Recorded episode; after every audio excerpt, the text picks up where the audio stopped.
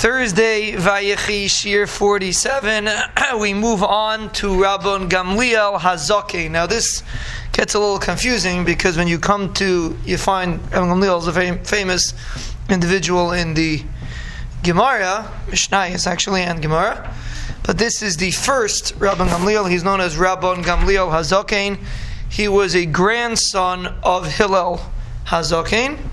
Hillel's son that we discussed, Shimon ben Hillel, took over briefly after Hillel, and then his Einikol Rabban Gamliel, Hillel's Einikol Rabban Gamliel, took over after him. He lived within the last 100 years before the destruction of the second Beis Hamikdash. He was the Nasi for about 40 years, the Sifri says, and he's generally known as Gamliel Hazaken to differentiate between him and his grandson, Gamliel of Yavneh, that we will see who that was. But he lived during the time that we are discussing. His Chaveirim were Rabbi Shmuel Hakatan Hagadol, Rabbi Yochanan ben Zakkai, Shmuel Hakatan. We'll see about them, Be'ez Hashem. His son, Rabban Shimon ben Gamliel, Rabbi Shimon ben Gamliel was who became the Nasi. He was killed by the Romans, Rabbi Shimon ben Gamliel, and his son-in-law was Rabbi Shimon ben Nissanel, Rabban Gamliel's son-in-law.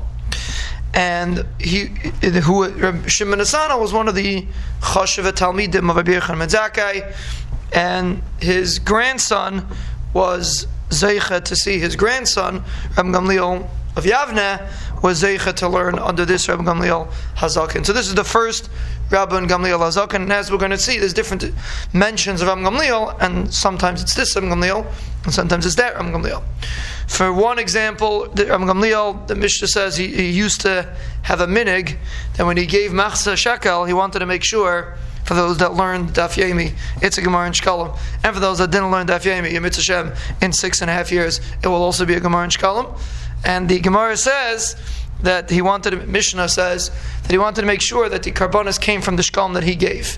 He didn't want his Shkalim to be left. His family didn't want his Shkalim to be left in the leftover Shkalim.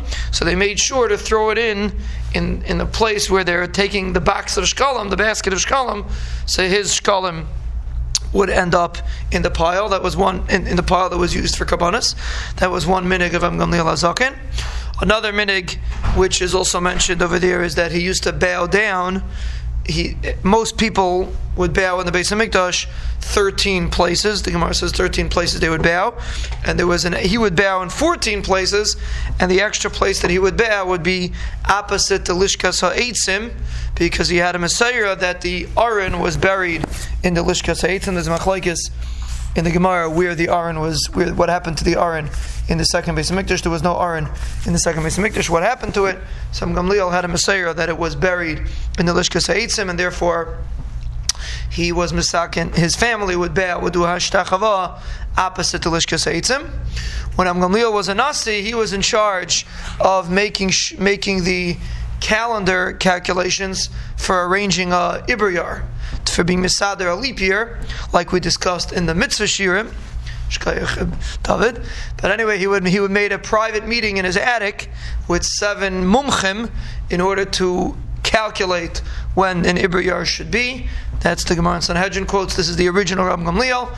He also was the in charge of the Sanhedrin Agadol in the Lishkas Agazis, and he took care of many important questions that came up during his time. He was the undisputed leader of the Sanhedrin.